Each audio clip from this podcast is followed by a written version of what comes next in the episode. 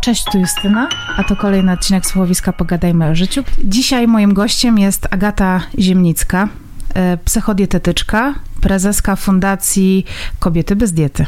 Tak Dzień dobry. Dzień dobry. Bardzo mi miło. Jesteś psychodietetyczką. Jestem psycholożką i dietetyczką Aha, bardziej. psycholożką i dietetyczką, czyli łączysz e, ciało i ducha w jednym. Jak to wygląda? Na czym polega twoja praca?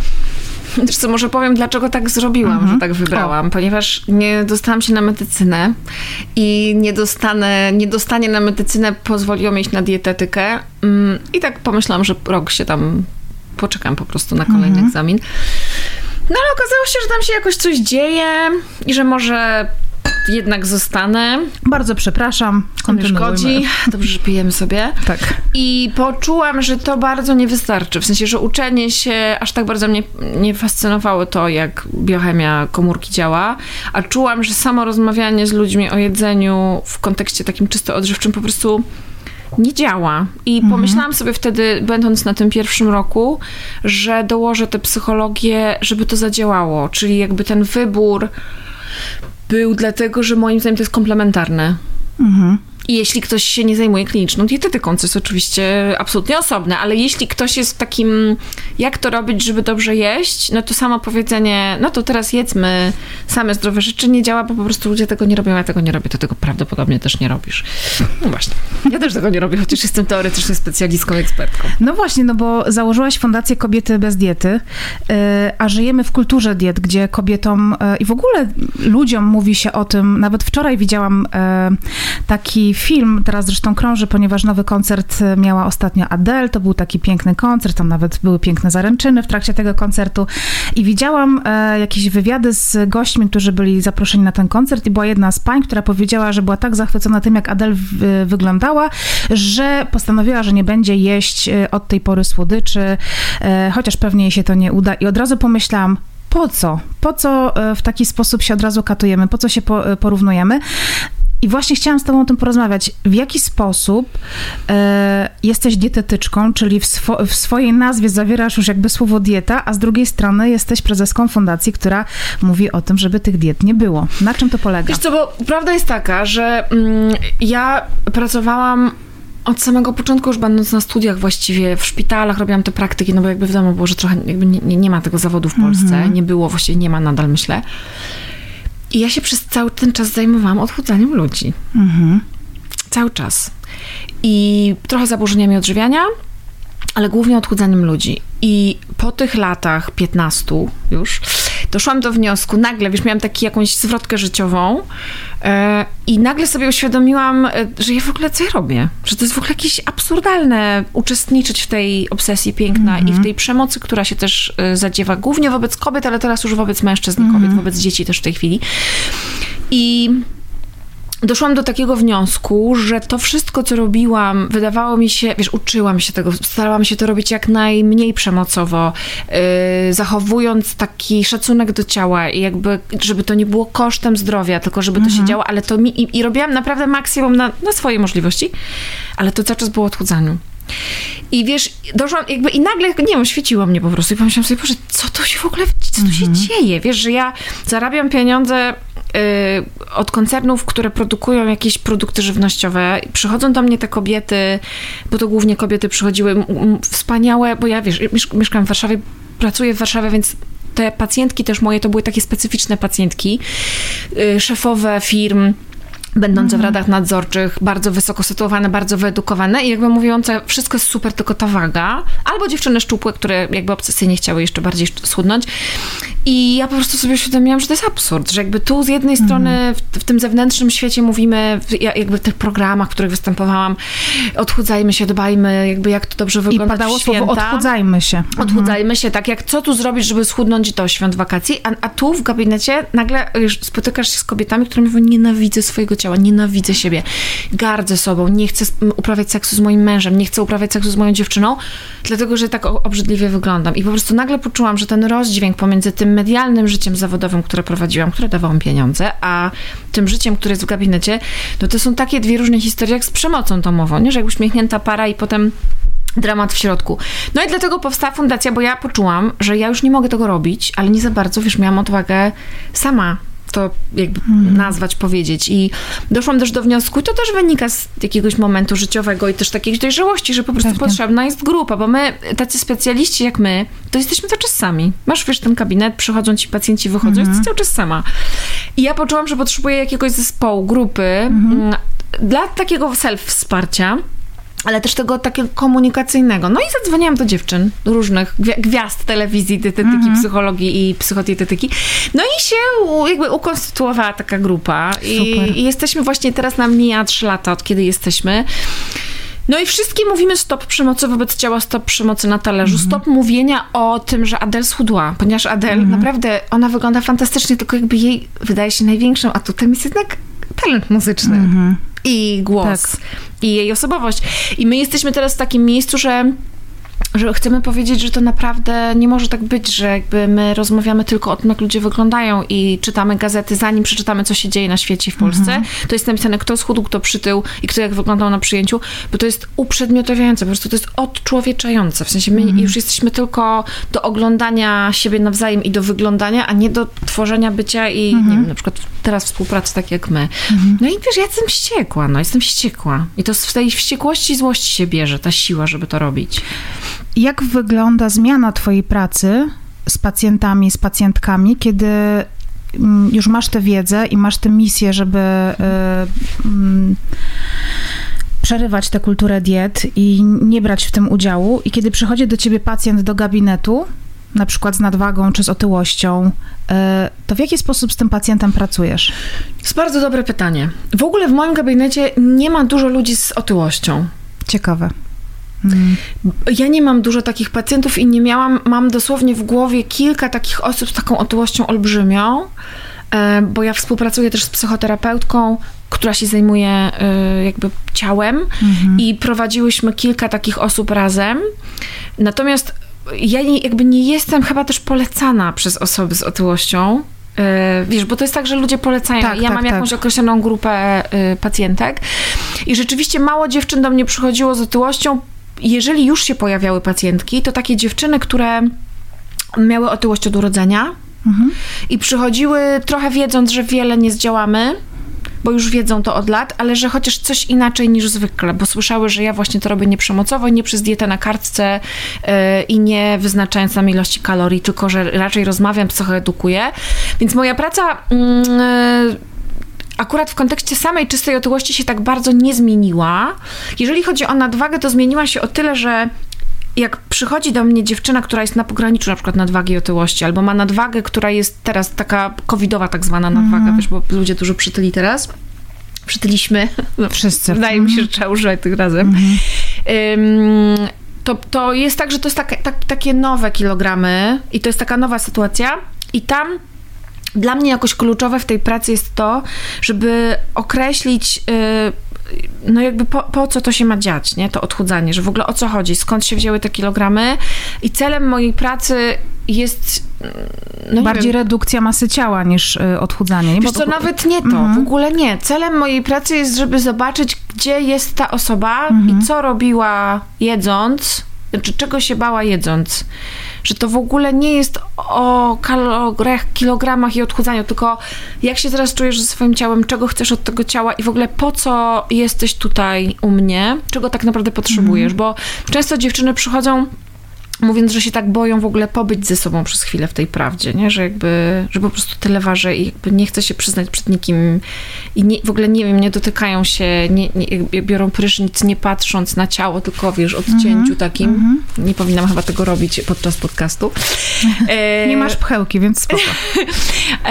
I, i moja praca się zmieniła w ten sposób, że, no, że trochę jakby. Bo, bo to nie jest tak, że ja jestem przeciwko odchudzaniu. Wiesz, mhm. to nie jest tak, dlatego że jeżeli ktoś przytył 10 kg i przytył mm, z braku ruchu, mhm. ze stresu, z napięcia, z gigantycznego poziomu kortyzolu i to jest nowa rzecz, to ta osoba yy, no, no, nie musi ważyć te 10 kg więcej. Jeżeli do mnie przychodzi osoba, mhm. która naprawdę ma tę otyłość od dzieciństwa i od zawsze po prostu ważyła mhm. za dużo i od zawsze była chora, no to to jest zupełnie inna praca niż z taką osobą, która ma te dodatkowe 10 mhm. więcej. Wiesz, że to jest zupełnie też inny pacjent. Bo pacjent z otyłością, który do mnie przychodził kiedyś, no to ja młoda, pełna wiary dietetyczką mówiłam, kochany, kochana, działajmy tutaj razem, będzie świetnie. No i okazywało się właściwie nic zazwyczaj, no bo jakby ile można zrobić w gabinecie dietetycznym. No, a teraz mam tak, że ja po prostu rozmawiam z tymi ludźmi na dzień dobry, że wiesz, że ja nie mogę dla ciebie nic więcej zrobić, tak naprawdę, -hmm. poza skierowaniem cię do specjalisty. I to, to, co robiłam, to urealniałam, że nie ma innej opcji, jakby nie ma takiej opcji, że chodząc na siłownię trzy razy w tygodniu i jedząc y, po prostu te super zdrowe jarmuże z dynią, po prostu ta osoba za rok będzie szczupła, że jakby to jest chyba taka największa rewolucja w tej mojej zawodowej pracy, -hmm. że po mhm. prostu urealniamy, że to jest ta choroba, która, tak jak raka, czy choroby serca, nie da się wyleczyć po prostu oddychając. Czy możesz powiedzieć, bo to jest, y, to już teraz będzie czwarty odcinek y, serii Porozmawiamy szczerze o otyłości i wciąż pojawiają się komentarze, że wystarczy mniej jeść, wystarczy się więcej ruszać. Dlaczego to nie działa u wszystkich? No bo jeżeli powinnaś ważyć 60 kg, a ważysz 68, i wtedy zaczniesz mniej jeść i ćwiczyć, mhm. to ilość kalorii, które spożywasz, będzie mniejsza od kalorii, które zużywasz i rzeczywiście tak. wtedy dojdzie do redukcji masy ciała, tkanka tak. tłuszczowa się zmniejsza, tak. no bo trzeba będzie czerpać zapasów. No i to jest rzeczywiście prawda. Natomiast jeżeli ktoś jest chory, mhm. czasownik chorować ma tutaj glo globalne kluczowe znaczenie, no to to nie działa w ten sposób, bo to nie jest tak, że otyłość jest chorobą, która polega na tym, że ktoś siada przez rok, je 20 batoników mm. dziennie i po, tych, po tym roku po prostu jest otyły, tylko Otyłość ma bardzo dużo różnych jakby e, genez, genez ma jakby wielogenezowa jest Jak to choroba. mówi profesor Bogdański, ma bardzo złożoną patogenezę. Dokładnie tak, dokładnie tak, mhm. dokładnie tak. No i to nie jest tak, że trzeba jeść tylko batoniki, tylko dochodzi do takich zaburzeń na poziomie hormonalnym, że nawet jeżeli ty nic nie robisz, i nie jesz i tylko ćwiczysz, to i tak może nie dojść do tego, że redukujesz tkankę mm. tłuszczową, ponieważ to jest choroba. No to jest tak jak się nowotwor, nowotworzą podczas różnych chorób y, komórki, tak tutaj dochodzi do takiego zaburzenia hormonalnego i tam jest takie pomieszanie, że mózg mówi zjedz coś, układ pokarmowy dostaje jedzenie i mówi zjadłem, ale chcę jeszcze, no to zjedz mhm. jeszcze, jesteś głodny, no to nie spalajmy, tylko magazynujmy. Oni wszyscy tam w środku mają kompletnie zaburzoną komunikację, mhm. to znaczy ten znak stopu i znak y, można iść, one są w ogóle po chińsku, nikt niczego nie rozumie, mhm. więc nie da się, znaczy generalnie jest tak, że to w ogóle jest możliwe, żeby schudnąć, tylko to schudnięcie i tak potem jakby, i tak potem ta ma masa ciała wróci. Poza tym zmniejszenie kaloryczności u osoby, która jest y, chora na otyłość, po raz 15 powoduje takie zaburzenie metabolizmu, że organizm jest na takim minimalu, jakbyś po prostu tylko miała leżeć i patrzeć w sufit, czyli w ogóle poziom spalania jakichkolwiek substancji, które masz w organizmie i wykorzystywania zasobów jest minimalny, więc to są jakieś niewyobrażalne prace. To jest trochę tak, jakbyśmy sobie pomyśleli, że będziemy sobie teraz kanałowo leczyć mhm. zęby. My tutaj, pan operator, ty i ja, i my sobie tutaj po prostu mhm. goździkami mhm. będziemy kanałowo leczyć zęby. No, nie da się, po prostu to jest choroba tak niewyobrażalnie złożona, bo trzeba sobie uświadomić pewną rzecz. Jeżeli to by było wyleczalne tak, to po prostu nie byłoby tej pandemii otyłości. Bo my cały czas mówimy o koronawirusie, ale większą pandemią jest otyłość. I myślę sobie, że jest, w ogóle miałam taką bardzo wzruszającą historię, jak była poprzednia edycja, w sensie w zeszłym roku mm. kampanii, w której miałam przyjemność uczestniczyć, ponieważ uwielbiam tę kampanię. Mm-hmm. W ogóle uważam, że rozmawianie szczere o czymkolwiek w Polsce jest Tak, ja też widzę, jaki jest odbiór, to jest niesamowite. Mnie to kompletnie zaskoczyło. Wiesz, i to też jest tak, że ja się nauczyłam bardzo mm-hmm. dużo, a niby jestem tam, nie? Od właśnie profesora Bogdańskiego między innymi Wyleżała, mm. który mówi, że fikołki i sałata to jest żart. Eee, Bardzo dobre hasło. Cóż to jest żart? Dlaczego on jest taki wspaniały, bo on cały czas tak współczująco mówi o, mm. o mhm. osobach chorujących. Mm. Jak, jak można zmusić kogoś, żeby robił te fikołki i sałatę i mówić im, że, że to pomoże, nie? że to jest takie okrutne. No ale miałam taką historię, że miałam jakiś wywiad i powiedziałam właśnie, że właściwie na 100 osób, które będą próbowały wyleczyć się y, z otyłości właśnie fikołkami i sałatą, no to właściwie 5 osób ma szansę, mm. 4, 3. Na ile? Na 100. Na 100. No, że 5%, mhm. nie? Tak. 5-3%. I, mm, I odezwała się dziewczyna, która powiedziała, że właśnie przesłuchała tego jakiś czas temu. Mhm i że jej się super udało i że w ogóle zaszła w ciążę i że urodziła dziecko i w ogóle ma na imię tak jak ja. I tak sobie pomyślałam, że trzeba też to mówić, że są takie, że osoby, są takie osoby, którym to się może udać, natomiast to jest tak mało, że jakby poświęcenie na przykład 10 lat życia na staranie się być na permanentnej diecie, żeby potem i tak się to nie udało, a właściwie jest jeszcze gorzej, bo każda kolejna dieta powoduje, że ten wzrost masy ciała jest znaczący, że jakby mm. zaczynasz od 120, kończysz na 125 i każda kolejna. I to pokazują też badania i myślę, że to jakieś jest tak okrutne, że jest takie brzemię, że jeżeli masz y, tę chorobę i zachorowałaś na nią, to jest jakieś takie wyobrażenie, że osoby są, nie wiem, leniwe, Tak. że nie potrafią, że im się nie chce, że nie mają motywacji. To jest takie coś, jakby powiedzieć osobie, która ma, nie wiem, zapchane tętnice i choruje na serce i ma podejrzenie zawał, że jest, nie wiem, na przykład leniwa. Wiesz, Ale tak też, są, też są takie teksty akurat do, do chorób wieńcowych, że ktoś po prostu jadł za dużo masła i też się nie rusza. Wiesz, to jest wszystko związane zawsze z tym stylem życia, który się wiąże z jedzeniem, że to jest zawsze wina tej osoby, która y, choruje. To jest, to jest jedna z najbardziej stygmatyzowanych chorób. Zresztą ja chyba w e, takim pierwszym poście, jak wchodziłam w tę kampanię, napisałam, że wydaje mi, że przychodzi mi do głowy tylko jeszcze jedna choroba, jaką jest AIDS i HIV, że to jest tak bardzo stygmatyzowana choroba. E, Zresztą ja najwięcej hejtu i takich bardzo negatywnych komentarzy, mimo że się zajmuję zupełnie czymś innym e, i dużo dobrego robię i mam świadomość, że, że jakby coś sobą reprezentuję, to dostaję właśnie na temat tego, że jestem leniwa, gruba, wstrętna, że jakby ktoś się miał, miał mną zajmować w szpitalu, to po prostu by nie chciał, bo bla, bla, bla. Więc to są takie w ogóle... Straszne No. No ale wiesz, to jest tak, że myślę, że hejt jest po prostu bardzo teraz szeroko wszędzie No tak. i że właściwie to cokolwiek może, ale to jest potworne. W sensie jakby jest też w kontekście, ja to, ja to mam tak bardzo do tych kobiet, że jakoś tak się stało, że my jesteśmy zobowiązane wyglądać. Że to w ogóle jest tak, że masz być ładna i szczupła i młodo wyglądać. Cieszyć oko.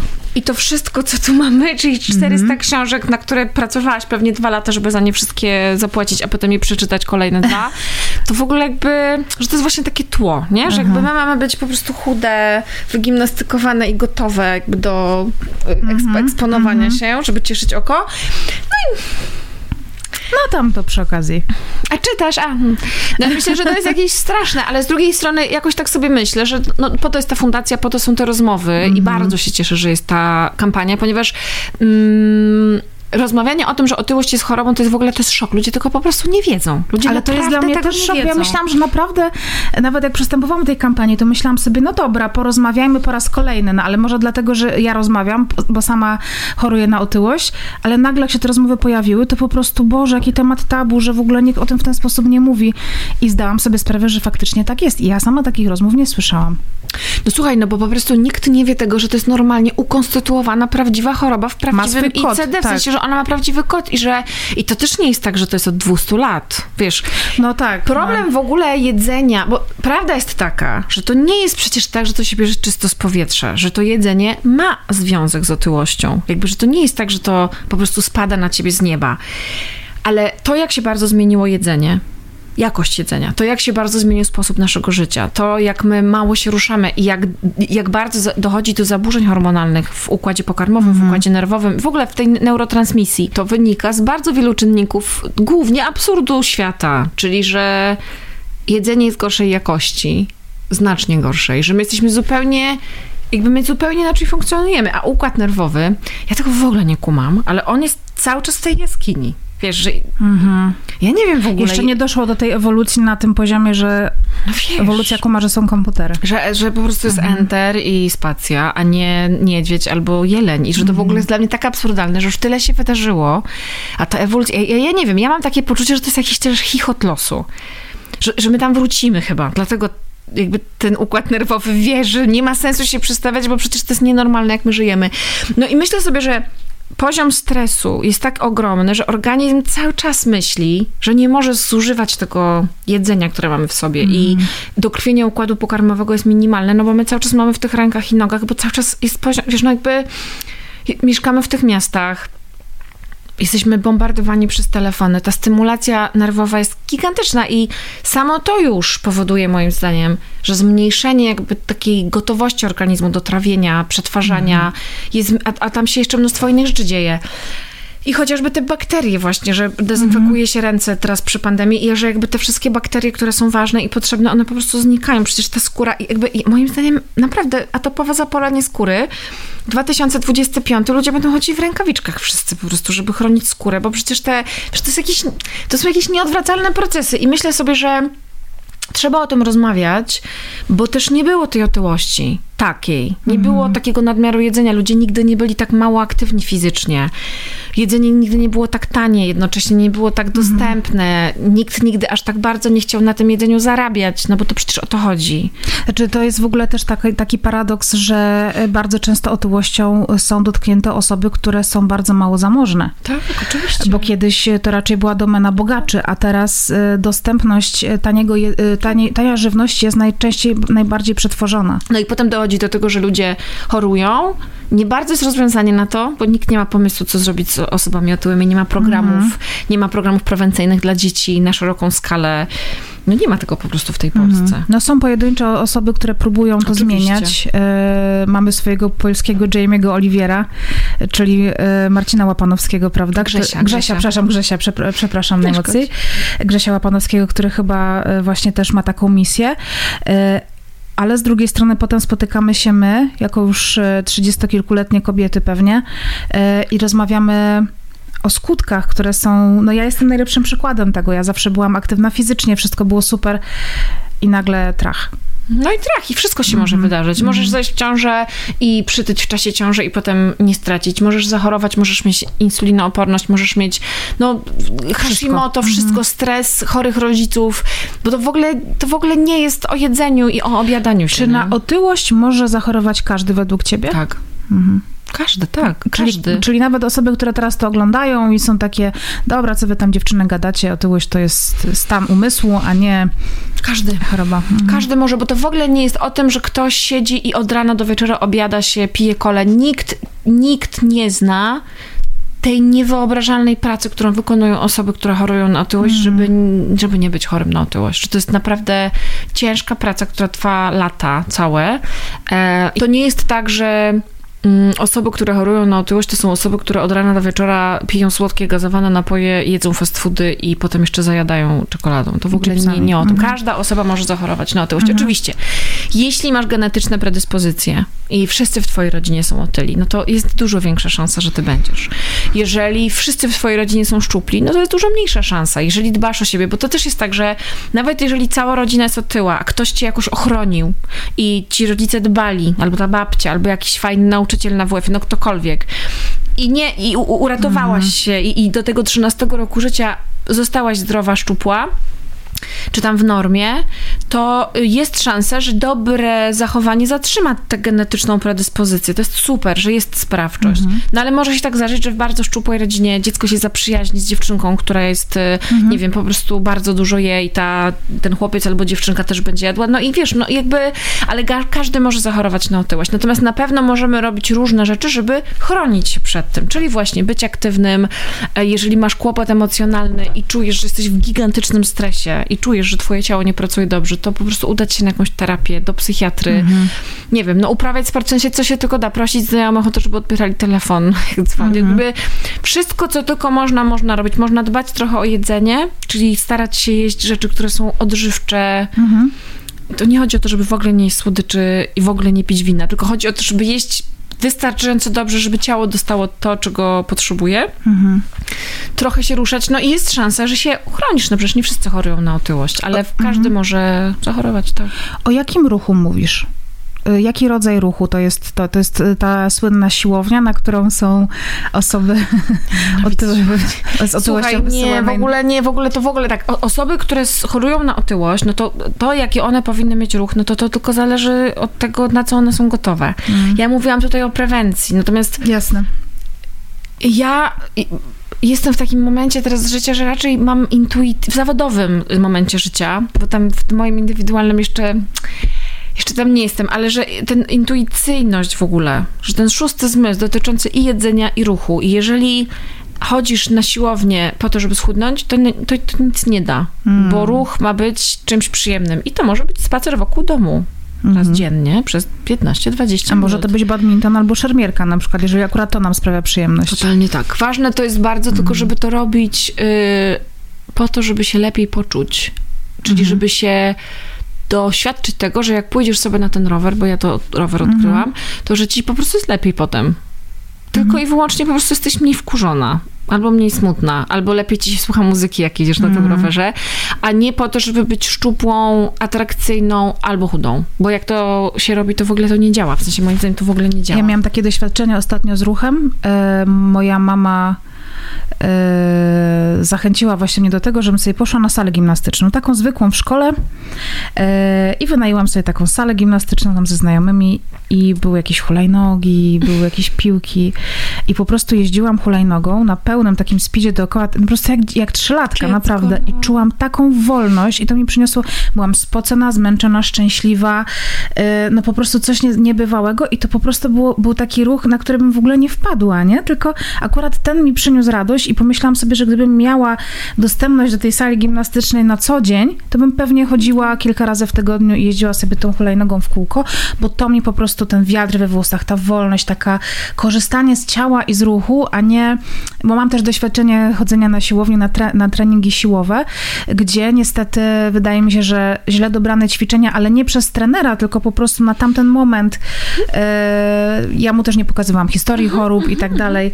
E, wydaje mi się, że to, o czym się później dowiedziałam, czyli istnienie kortyzolu spowodowało, że po prostu mnie e, siłownia przyniosła więcej złego niż dobrego. Plus jeszcze kontuzja e, stawów, no bo chodziłam tam jako 90 e, kilkukilogramowa osoba i No tak, i wiesz, to też jest trochę tak, że to w ogóle super robić siłowy trening. I ja też chodziłam przecież na takie treningi. o, Miałam jest super, jest fajnie. cudownego, no. wspaniałego trenera, który był moim psychologiem i cały czas przychodziłam i płakałam tam i mówiłam, że już nie mogę z tym wszystkim, to jest najgorsze. Dobra, rób, rób, rób. I to rzeczywiście Przełamywanie to tych było barier, tak. wspaniałe. I on, y, ja, ja przychodziłam oczywiście z emocjonalnymi różnymi sprawami, a on, dobra, rób, zrób sobie tutaj, zrób sobie plankę, będzie ci lepiej. A potem zaczęliśmy robić boks, bo ja przychodziłam taka wkurzona, że tak doświadczyłam złości swojej w życiu w wieku tam 35 lat i on mówi, o Jezus, ale jesteś wściekła, zróbmy coś z tym. No i boks. No ale to też jest trochę tak, że chodzisz tam po to, żeby po prostu być silną. Jakby no, to jest w ogóle nie o tym, chociaż to było naprawdę i tak wspaniałe, co on robił. Ale wiesz co, ja sobie myślę, że w ogóle to, to też jest taki, poza tą intuicją, ja jestem bardzo teraz blisko takiego paradygmatu, który nazywa się self-compassion, czyli tak zwane samowspółczucie. I chyba w ogóle o tym powinnyśmy rozmawiać w kontekście tej otyłości. Nie ma problemu. Wiesz, że możesz sobie powiedzieć, mo, może sobie ktoś powiedzieć, żeby nie mówić o nas, tylko może sobie powiedzieć taka osoba, która choruje, jesteś beznadziejna, nie dajesz rady, znaczy ona sobie nie musi tego mówić, bo sobie to mówi, bo wszyscy sobie robimy taką krzywdę. Jesteś beznadziejna, nie dajesz rady, nic z tym nie zrobiłaś, za, i za gruba jesteś, no i te wszystkie straszne rzeczy. No a można powiedzieć sobie, jest mi bardzo przykro, że cię to spotkało. Wiesz, Mhm. i że takie po prostu spojrzenie na siebie z takim współczuciem, jakbyś sobie życzyła, żeby się świat do ciebie zwrócił, do mnie, do tej osoby, o której mówimy. I że to jest takie wtedy przykro mi, że tak masz. Co ja mo- jakby co możemy zrobić? Przykro mi, że cię to spotyka. I teraz w tym paradygmacie self-compassion jedno z najfajniejszych rzeczy, jaka jest, to to, żeby sobie znaleźć grupę ludzi, która też w tym jest, żeby doświadczyć, że nie tylko ja się wstydzę, boję, myślę o swoim ciele, myślę o tym rozmawiając z tobą, jak wyglądam, bo jednak może ktoś znowu zaraz powie, że masz, nie wiem, tam za długie włosy, albo za krótkie, albo że wyglądasz za bardzo jak Włosy mam doczepione, słuchaj, więc wiesz. doczepione masz właśnie. I myślę, że to jest jakieś takie fajne, żeby to współodczuwanie daje taką ulgę, że to nie tylko ty, tylko po prostu ludzie tak mają i miewają i że to jest okej. Po prostu to jest okej być chorym na otyłość. To jest bardzo przykre, no ale to jest okej po prostu, że tu jesteś w tym miejscu w swoim życiu i, i że to jest przykre, ale trzeba jakby pochylając się nad sobą, trochę można sobie zrobić przestrzeń do tego, żeby realnie się zastanowić, co ja mogę zrobić, nie? Od razu powiem, będę takim adwokatem, y, czy nie wiem, czy będę adwokatką diabła w tym momencie, ale od razu mam w głowie i przed oczami komentarze, które się pojawiały wcześniej. Y, Nie, nie wolno się nad sobą użalać. Czego wy oczekujecie, żeby was klepano po plecach, bla, bla, bla. Czym, to, czym się różni to samo współczucie, y, okazanie sobie tej, tej, tej, tego takiego zrozumienia właśnie od klepania się po plecach, od oczekiwania tego, że wszyscy będą współczuć, od użalania się nad y, sobą. No bo zobacz, bo to jest trochę tak. Przychodzę do ciebie i mówię ci, wiesz co? Mm, zepsuło mi się auto. Mhm. I wiesz co, no po prostu musiałam przyjść tutaj te 5 kilometrów na piechotę i po prostu, no, no po prostu zepsuło mi się auto. No i ty mówisz, przykro mi, że ci się tak zepsuło to auto. I ja ci mówię, Jak no, mogę no ci właśnie. pomóc? Mhm. No albo tam po prostu, nie? No i widzimy się następnym razem i wiesz co, to auto mi się wtedy zepsuło i ja znowu musiałam przyjść te 5 kilometrów. Wiesz, znowu musiałam przyjść i ty mówisz, okej, okay, no a nie mogłaś sobie naprawić, mm? więc widzimy się trzeci raz i ja znowu mówię, że zepsuło mi się to auto. I żalenie się nad sobą jest wtedy, kiedy nic nie robisz i wymagasz od kogoś, żeby ktoś za ciebie to zrobił, czyli... Czyli nie naprawiłaś tego samochodu, tylko tam, nie wiem, tak? To, no to tak, myśli. to Mhm. jest tak, że użalanie się nad sobą jest wtedy, kiedy siadasz i płaczesz i mówisz, w ogóle ja nie lubię takiego określenia użalać się nad Ja sobą, mhm. no bo to jest tak, że żal mi, że czegoś nie mam, żal mi, że coś mam, żal mi, że gdzieś nie jestem albo jestem, no ale rozumiem, że takie potoczne rozumienie użalania jest o tym, że ty po prostu chcesz, żeby ktoś coś za ciebie załatwił. To jest dla mnie, że o, daj, Albo ci poojojał. Mm, Mhm. Albo, wiesz co, po ojojał, to ja nawet myślę, że to fajnie, że ojojał, ale że no napraw mi ten samochód. Myślę, że słuchaj, Mhm. w pracy. I jakby ja myślę, że to jest, że to w ogóle nie jest o tym, w sensie, że my jesteśmy wychowani w takiej kulturze właśnie Mhm. raz, dwa, trzy, proszę się ogarnąć, proszę nie płakać, przestań Tak, już. tak, tak, tak, tak. No i jakby dziecko jak się Mhm. przewróci, to ono potrzebuje tylko i wyłącznie, ja jak się przewrócę, ty jak się przewrócisz, to ja potrzebuję, żeby powiedziała, Boże, jak mi przykro, że się przewróciłeś i mi jest od razu lepiej. Mhm. A jak ty powiesz, nic się nie stało, no to Nie płacz. Wiesz, no jakby, no stało się, no przecież mam nogę, boli mnie, spodnie mi się porwały, takie piękne spodnie. Nie umrzesz. Więc myślę, że to jest o tym, że w ogóle właśnie trzeba się użalać. I trzeba się pożalić, trzeba mieć żal, trzeba sobie, tylko między żalem a samowspółczuciem, bo żal jest też trochę tak, że gdzieś coś masz głęboko, tak, tak, taką, no wiesz, Kuleczkę, która cię gniecie. tak. I też, do, a tutaj jest tak, że współczujesz sobie, sama sobie współczujesz, czyli Rozumiesz zupełnie- swoje emocje. To jest też coś Tak. takiego współczucie. Odczuwasz to, co... Mhm. współodczuwasz ze sobą samą albo z kimś, że coś jest źle i, i takie podejście pochylenia się nad samym sobą, żeby sobie powiedzieć, jest mi przykro, że no to chorujesz i jakby jak się tak ułożysz w tym, to dopiero można realnie coś z tym zrobić, bo jak myślisz, że jesteś beznadziejna, zrób coś z tym, no to ta dieta i ta siłownia, no i to nie działa, więc znowu to samo i 2021, 6, 7, 35 i po prostu czas umiera. No tak, bo to jest wpędzanie kogoś w poczucie winy. Często to poczucie winy właśnie generuje chociażby wzrost kortyzolu. To z kolei hamuje kolejne procesy. y, y, odno- Odnosimy porażkę przy kolejnej diecie, więc metabolizm zwalniamy. To jest taka sama No tak, tylko wiesz, to też jest tak, że gdyby ta kampania, w której teraz uczestniczymy, była w każdym domu, to nie byłoby w ogóle takiego związku frazeologiczn- frazeologicznego jak poczucie porażki, bo nie udała ci się dieta, bo dieta się nie udaje i nie możesz mieć z tego powodu poczucia porażki, bo to jest tak, jakbyśmy powiedziały, że nie mogłyśmy dolecieć samolotem, e, bo go nie miałyśmy i to jest porażka. No nie, no jakby nie możesz dolecieć samolotem, jak go nie masz. Nie możesz schudnąć, nie możesz wyleczyć otyłości dietą. Po prostu nie możesz mieć porażki, bo to jest, to jest nie może, jakby wiesz, Znaczy, y, rozumiem, że zdrowy dietą. styl odżywiania jest niezbędnym elementem do leczenia, ale jest współistniejącym elementem Oczywiście, przy, samym, tak, samym dobrym jedzeniem, znaczy to się w ogóle może udać, ale to jest tak jak prostu- powiedziałaś, 5%. Tak, to jest, Tylko tak, to. to. jest tak y, złożona choroba, że potrzeba po prostu sze, szerokiej, jakby szerokiego spektrum leczenia. Bycie osobą chorującą na otyłość daje połowę to, jest, to są takie realne koszty, czyli że właśnie ciężko, że organizm zaczyna coraz bardziej chorować, że cukier, że niedotlenienie. No i cały czas ten stan zapalny przez tkankę tłuszczową. No ale drugi to jest połowa, to są te psychologiczne, czyli poczucie winy, bycie właśnie ofiarą. y, Wykluczenie. do, Mhm. Dokładnie. I też takiej dyskryminacji, wiesz, że jesteś mniej kompetentna intelektualnie, bo po prostu chorujesz na otyłość, jak cię mama i tata i babcia po prostu przekarmiali w dzieciństwie między pierwszym a czwartym rokiem życia. Kompletnie nie wiedziałeś, że jesteś na świecie w ogóle. Gdzie, wiesz, i to jest tak jakoś straszne i to wszystko jest wokół tego ciała. Dlatego też myślę sobie, że mm, trzeba o tym mówić po prostu cały czas, że można to wyleczyć, że można się poddać po prostu y, tej operacji, można korzystać z farmakoterapii, można iść do specjalistów, że powstaje taka sieć, że myślę w ogóle, że ludzie mm, nie doceniają tego, że ta otyłość jest tak, wiesz, trudna i, i że ten COVID też trochę to pokazał, że ludzie, którzy są, e, chorują na otyłość, też znacznie gorsze mają powikłania, no bo organizm jest cały czas w stanie zapalnym. I może to jakoś pomoże, ale tak bym bardzo chciała w tym w takim self-compassionowym myśleniu, żeby to tak jakoś, po, żebyś sobie tak ktoś pomyślał, że to naprawdę jest chora osoba. Mhm. Nie? A nie gorsza, nie słabsza. Czy zgodziłabyś się ze mną, e, jeżeli powiedziałam takie stwierdzenie, że z otyłością raczej się żyje i się leczy, niż się z nią walczy? No tak, no. To znaczy, wiesz, tak, tak samo się mówi, że nie, nie, nie, nie można mówić o walce z rakiem, bo to... Mówi się, że się walczy z rakiem, a potem się, się- mówi, jak ktoś umiera na przykład, że przegrał Tak, walkę, prawda? no. Nie można powiedzieć, że przegrał walkę.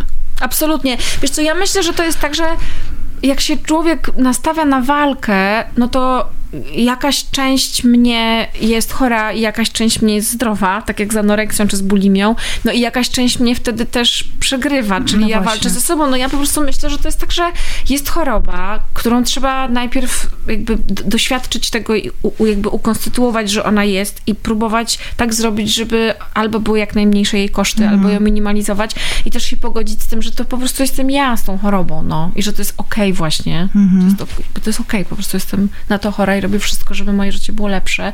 I wtedy możesz na spokojnie próbować prosić o pomoc, żeby mhm. się z tego leczyć, a nie z tym walczyć, czyli wypierać.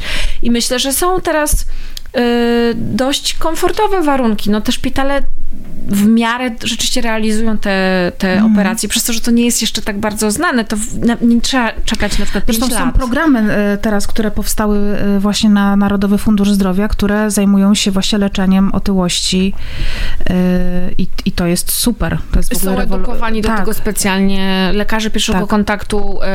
Co prawda też nie wiele jeszcze osób o tym wie, co też jest absurdalne, no bo przy tym, że jest pandemia i wymyślono na COVID natychmiast szczepionkę, a na, te, na tę otyłość tak jest ciężko, to też jest jakoś takie mam poczucie, że mało ludzie na tym zarabiają, że, że leczą mhm. tę otyłość, no ale na szczęście coś się dzieje i coś się rusza i i ja cały czas o tym mówię i w ogóle mam takie poczucie, że jedna osoba, która doświadczy tego, że otyłość jest chorobą i będzie o tym mówić innym, to już jest wielki sukces. Dlatego mhm. ja mam takie wrażenie teraz, też po takim doświadczeniu y, fundacji, że takie małe, małe rzeczy, takie wiesz, pokojowe rozmowy gdzieś tam kuluarowe, mhm. że one mogą przynieść dużo większy efekt taki niż wielka kampania, która będzie wyświetlona w kinie, że jakby człowiek człowiekowi powie, wiesz, jak się spotykasz, mówisz, słuchaj, tak, to jest okej. Okay, to jest tak jak marketing szeptany, prawda? To jest, to jest nawet coś takiego, tym bardziej, że ja dostaję po tych wcześniejszych rozmowach e, mnóstwo wiadomości, że na przykład ktoś się zapisał do lekarza, bo nie wiedział, albo na przykład na stronie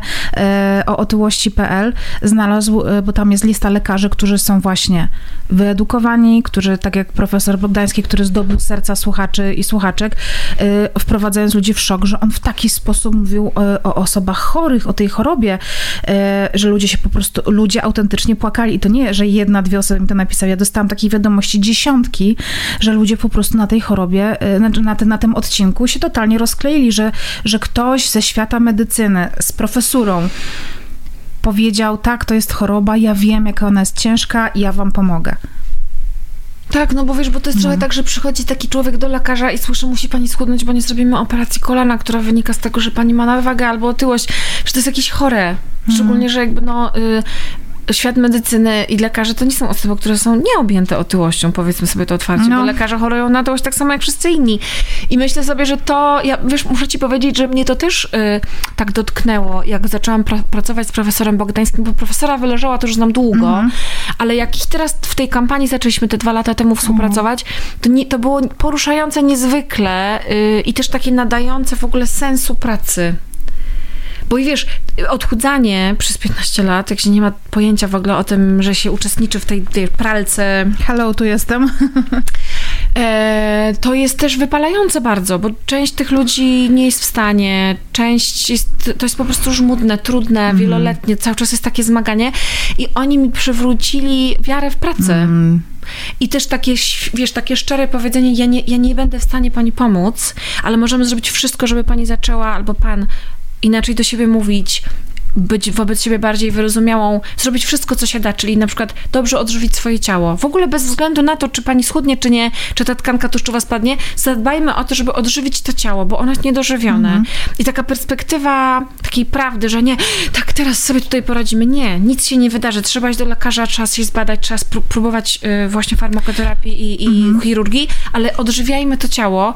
I to jest takie fair, to jest takie szczere, to jest takie uszanowanie, mhm. wiesz... Um, tych możliwości, które ma ten To jest niezwykłe, co mówisz, bo ja miałam ostatnie podejście do tego, żeby pójść do dietetyka, to było dwa lata temu i poszłam do bardzo polecanej e, kobiety i powiedziałam jej na pierwszej wizycie, że ja, e, jak ja dostaję jadłospis, to od razu mam wewnętrzny sprzeciw. Po prostu nie jestem, bo tak, no człowiek tak nie funkcjonuje. Człowiek nie funkcjonuje e, z kartką w ręku, teraz mam zrobić to, teraz mam zrobić to. Tym bardziej, że miałam insulinooporność, miałam zalecenie od lekarza, żeby jeść trzy razy dziennie, więc powiedziałam, nie chcę jeść dużo, bo ja nie umiem rano na przykład jeść śniadań. No po prostu takim Jasne. jestem człowiekiem.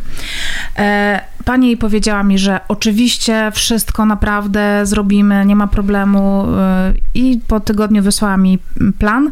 I oczywiście to było sześć posiłków, przekąski, y, wszystko. I miałam takie nie.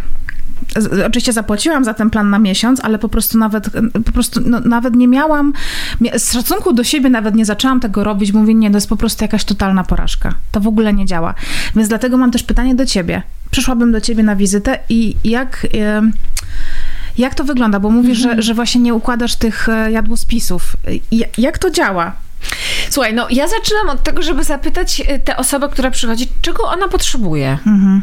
No i ty mówisz, no potrzebuję, nie wiem, na przykład, żeby mnie nie bolała głowa, albo że potrzebuję, w ogóle, że na przykład gdybyś powiedziała, że chcesz schudnąć, no to zaczęłabyśmy rozmowę w ogóle, ale co, dlaczego, jakie mamy możliwości, co, -hmm. po co i w ogóle.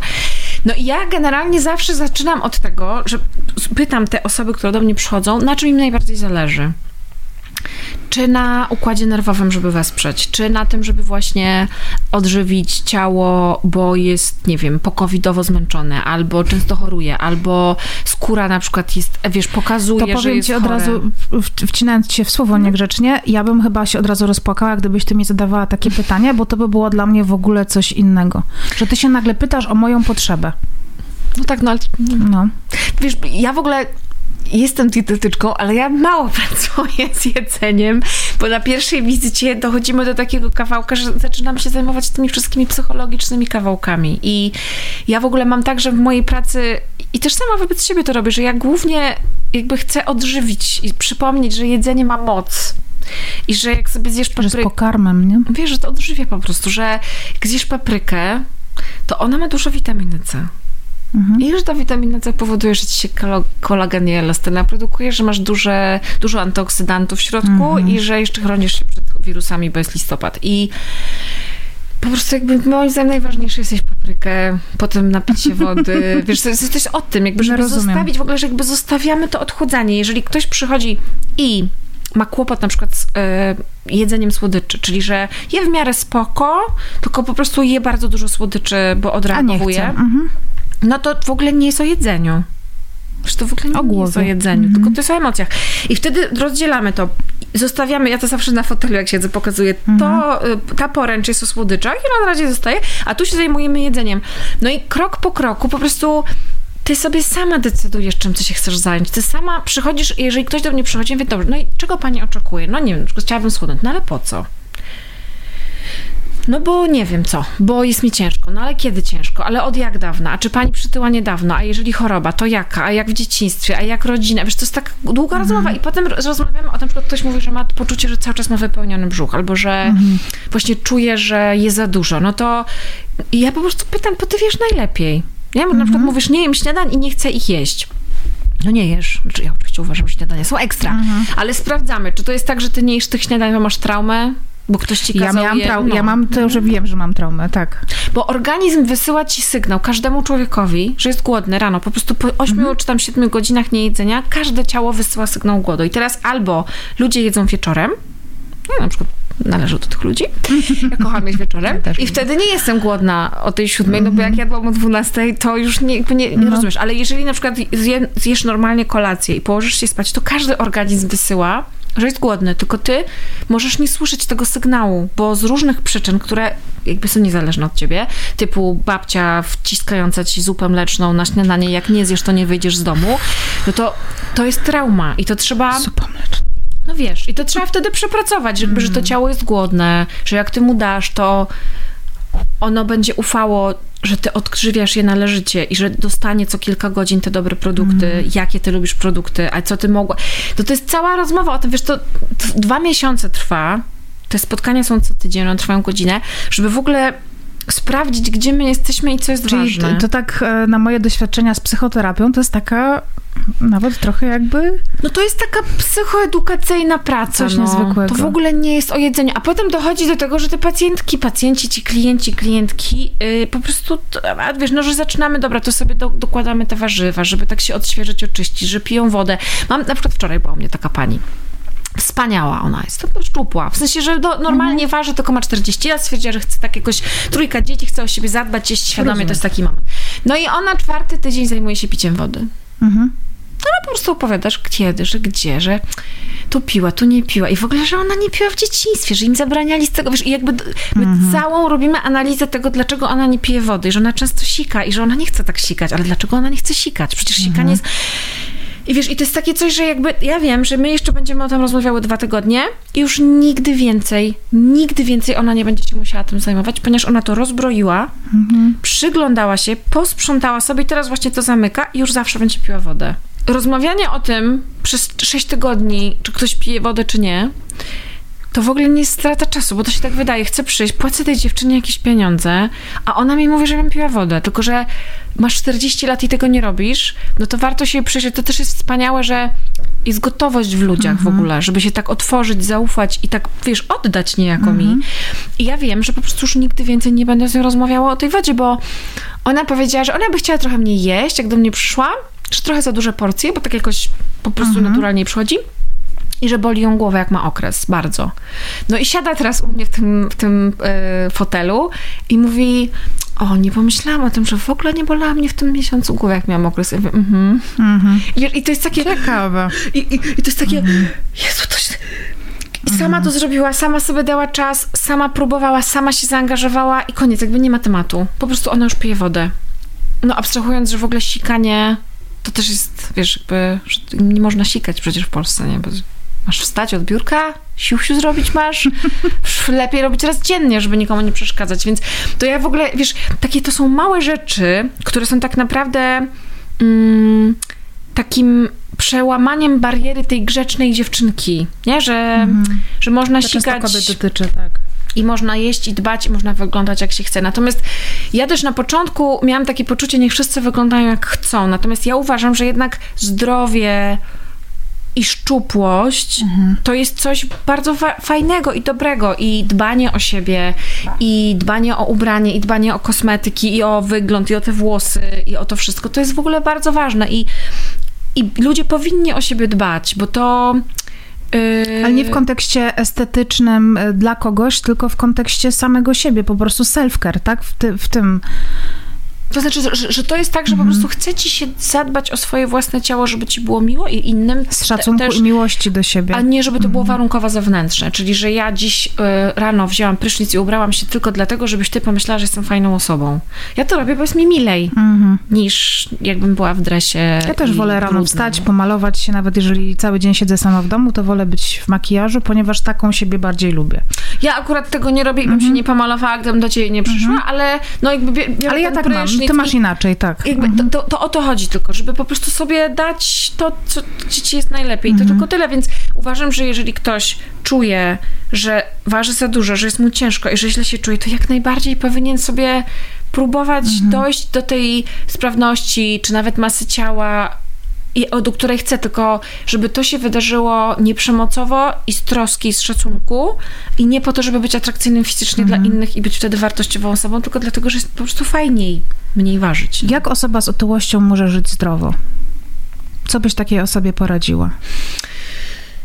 No wiesz co, myślę, że bardzo trzeba monitorować swoją chorobę i sprawdzać i urealnić, co ja mogę, a czego nie mogę i z tych rzeczy, co mogę robić dokładnie tak, jak mi się chce. I myślę, że bardzo ważne jest dobre odżywianie, czyli żeby cały czas pamiętać o tym, że to ciało po prostu cały czas potrzebuje, a nawet bardziej potrzebuje substancji przeciwzapalnych, substancji antyoksydacyjnych, dobrego nawodnienia, dobrego snu, dobrej pielęgnacji, dotyku, czyli trzeba potraktować takie ciało jeszcze z większą miłością, uważnością i troską niż ciało, które jest zdrowe, no bo chore ciało po prostu potrzebuje więcej opieki. Natomiast myślę, że bardzo ważne jest, żeby po prostu jeść. Żeby jeść, po prostu, żeby jeść jedzenie, żeby pozwolić naturze yy, odżywić ciało tym wszystkim, co ta natura produkuje. Wiesz, żeby dać te witaminy, te omega-3, ten błonnik, tę wodę z tymi minerałami, żeby to ciało dostało, bo to, że ono ma za dużo tkanki tłuszczowej, naprawdę kompletnie nie wyróżnia je poza tym i tak samo potrzebuje substancji odżywczych i nie wiem, na przykład zadbania o jelita, o to, żeby zadbać o florę bakteryjną, żeby wzmocnić odporność, żeby dotlenić, czyli właśnie wyjść na ten spacer wokół domu, wsiąść na ten rower, pojechać sobie na hulajnodze w sali gimnastycznej, rzucić, nie wiem, pograć w koszykówkę. To znaczy, myślę, że warto, żeby sobie powiedzieć, że są rzeczy, których nie mogę robić i to jest po prostu mhm. okej. Okay i się nie silić, nie udowadniać, tylko w ramach swojego komfortu robić rzeczy z ludźmi, którzy są jakby przychylni, albo też właśnie w to współodczuwanie, czyli też inne osoby, które są takie na przykład zajęcia e, jogi dla dziewczyn, które e, są plus size i one w ogóle są dla mnie absurdalne, bo wszyscy mogą ćwiczyć jogę, ale one się spotykają i im jest miło i żadna mm. się nie mhm. czuje, wiesz, jakoś nie wiem, że tam te super XS stroje i to wtedy. Hmm. Natomiast ja uważam, że po prostu jest mnóstwo rzeczy, które można robić, mm, chorując na otyłość wszystko można robić niejako, y, no poza, nie wiem, właśnie wspinaniem się wysokim gdzieś w Tatry, żeby nie obciążać... Y, Pewnie bieganiem, które no, też bieganiem, jest... No. czy narty, w sensie mhm. jakby uważam, że y, każda rzecz, którą sobie wymarzysz i lubisz, jakoś można ją ugrać, nie? Że niekoniecznie musisz biec, ale możesz na przykład spacerować, jakby, że to niejako tak bardzo nie ogranicza. Natomiast myślę, że szłabym w jedzenie, bo paradoksalnie i tak musisz jeść, więc to jest sposób na to, żeby sobie to chociaż jedź dobry, tak. tak. Że co parę godzin mhm. możesz przynajmniej sobie dać coś dobrego. Po prostu dać sobie jakiś dobry produkt. No bo nie możesz chodzić ciągle do kosmetyczki, nie możesz ciągle czytać książek, oglądać, nie wiem, starego francuskiego czarno-białego kina, no bo jakby mamy życie, pracę, dzieci mhm. i obowiązki. No a jedzenie może być sposobem na wyrażenie do siebie samego szacunku. I nawet jeżeli zjesz te batoniki i chipsy i jeszcze ciasto od mamy, to i tak rano wstajesz i myślisz sobie, no dobra, zjadłam te batoniki i te chipsy i te różne rzeczy wieczorem, bo jest mi smutno, jestem wściekła, jestem nieszczęśliwa, nie mam pracy, mam pracę, chłopak Albo po prostu miałam też na to ochotę. Albo miałam ochotę, w świecie. Tak. No ale chodzi o to, że tak jak gdyby tak. więcej. Tak. Y ale dziś jest nowy dzień moje ciało dalej potrzebuje tej witaminy C i tego białka i tego omega-3 i jeszcze sobie wezmę witaminę D, no bo tym bardziej, że mam w jelitach dość dużo teraz pysznych rzeczy, tym mhm. bardziej muszę pomóc i budzisz się rano i znowu myślisz sobie, to jest okej, okay, że wczoraj tak się wydarzyło. Ale bez poczucia winy właśnie. Mhm. To jest okej, okay. no no, mogłaś się napić, mogłaś po prostu, nie wiem, wydać 1500 zł w sklepie internetowym i kupić sobie nową torebkę, no zjadłeś sobie tylko batoniki, bo jest po prostu życie i wszyscy coś robią destrukcyjnego, mm-hmm. większość ludzi. Mm, I że to jest okej, okay, więc moje ciało po prostu zasługuje na to, żeby je dobrze nakarmić, więc sobie po prostu zrobię tę paprykę z tym jajkiem na miękko i do tego ten razowy chleb i wrzucę sobie tam kawałek zielonego i nie jest to może piękne, ale już ze dwa, trzy układy w środku mojego ciała zostaną zauważone i to jedzenie, tak, mm. i mhm. dedykujesz tak, że to zielone jesz, mm, to omega, mm, tutaj białko, mm, no i tak sobie kombinujesz. I myślę, że to y, jest i tak bardzo dużo. Jeżeli miałabyś coś poradzić albo dodać otuchy osobom, które y, chorują na otyłość lub mają nadwagę, to masz jakieś. Jeżeli mogłabyś teraz coś do nich powiedzieć, to czy coś byś chciała im przekazać? Że to jest okej. Okay. Mhm. Że to jest naprawdę okej. Okay. I że jeżeli mogą sobie dopieprzać albo o siebie zatroszczyć, to odważanie się na zatroszczenie jest naprawdę przyjemniejsze. I że mm, oni są jedynym źródłem dobra, które może i do nich popłynąć, że oni mm. sami sobie to mogą dać i że to się wydaje bardzo trudne, ale jak się to raz zrobi, się zwróci do samego siebie z, takim, z taką czułością, to potem każdy kolejny jest prostszy i że i że myślę, że warto by było sobie wybrać jedną albo dwie rzeczy, które codziennie dobre dla siebie robię. Najprostsze, naprawdę szklanka wody po obudzeniu to już może być to. I że jak się to uda robić przez miesiąc, dwa, trzy, to potem można dołożyć kolejne. Mhm. I coś, co tak bardzo mi tak internety podpowiadają cały czas, że jakby waga nie definiuje ty tego, kim jesteś, nie? Że jakby czy ważysz 50, 150 czy 92, jesteś cały czas tą samą osobą, która po prostu ma inne cyferki na tej mhm. maszynie do sprawdzania masy ciała mm, i że, że, że, to jest okej. Okay. Mhm. No i że osoby z otyłością to myślę, że warto, żeby poszły do lekarza, a osoby z nadwagą, y, żeby sobie uświadomiły, że to jest o czymś, Mhm. Że mają tę nadwagę i że warto się zastanowić o czym i albo żeby sobie odpuściły i żeby tak zostały i żeby po prostu żyły sobie dobrym życiem, albo żeby rzeczywiście sprawdzić, czy to nie idzie w gorszą stronę, nie? Że, że jeszcze jest Tak jak jakiś- stan przedcukrzycowy, który alarmuje, tak? tak, że Mhm. jest jeszcze jakiś ruch i że, i że można zrobić coś. I że są specjaliści, naprawdę są specjaliści. Empatyczni. Są ludzie, którzy rozumieją i, że są specjaliści, są lekarze, którzy się po prostu jarają tym, interesują, wierzą. Jest to ich pasja i misja. Tak. I że są też leki, i że, i że jest ta bariatria, i że są fajne książki, w sensie, że, że można odważyć się po prostu pobyć sobie w takim dobru ze sobą, bo myślę, że to jest w ogóle kluczowe. I jak ta głowa tak puści, to potem pójdzie za nią ciało. Myślę, że to chyba najważniejsze. A najbardziej to bym wszystkie rzeczy czuła, żeby mogli po prostu spędzić cały czas w górach albo nad morzem, bo uważam, że po prostu listopad jest straszny, ale jak nie można, to chociaż w self-care, żeby sobie pobyć. Super. Dziękuję Ci bardzo, Agata. Ja też ci bardzo dziękuję. E, Myślę, że wyciągnęłyśmy i wyciągnęliśmy wszyscy z tej rozmowy bardzo dużo. Dziękuję za to, co robisz. Też bardzo dziękuję. Bardzo było mi miło. Bardzo. Mi też. Dziękuję. Dzięki.